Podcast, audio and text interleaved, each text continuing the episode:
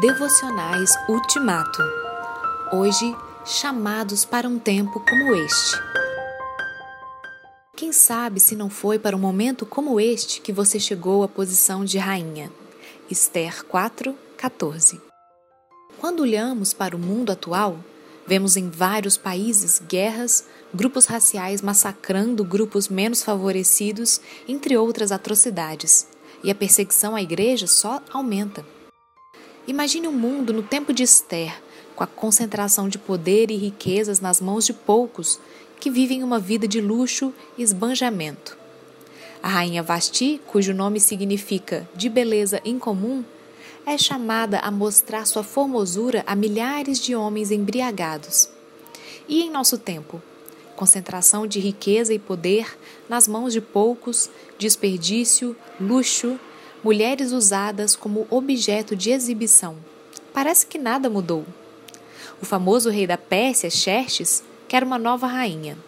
Manda raptar as virgens mais belas para uma espécie de concurso Miss Universo particular. Surge então uma estrela linda e de bom caráter, Esther. E viveram felizes para sempre? Não, pois alguém que se diz amigo do rei tenta atrapalhar a felicidade deles, almejando eliminar todo o povo judeu. Esther, sozinha, não tem forças para vencer a batalha. Ela resolve assim convocar seu povo a um jejum de três dias antes de se apresentar ao rei. Esther consegue a vitória. Porém, o que isso tem a ver com nossas vidas? Afinal, não foi para um momento como este que o Senhor nos chamou? Não importa quais são os desafios que teremos de enfrentar, mas sim ser fiel onde Deus nos colocar. Visitando aquela pessoa solitária ou doente, ajudando aquele colega de escola ou do trabalho, ouvindo uma pessoa que está em dificuldades, falando as boas novas de Jesus Cristo a todos em nosso caminho, enfim, colocando nossa vida à disposição do Senhor.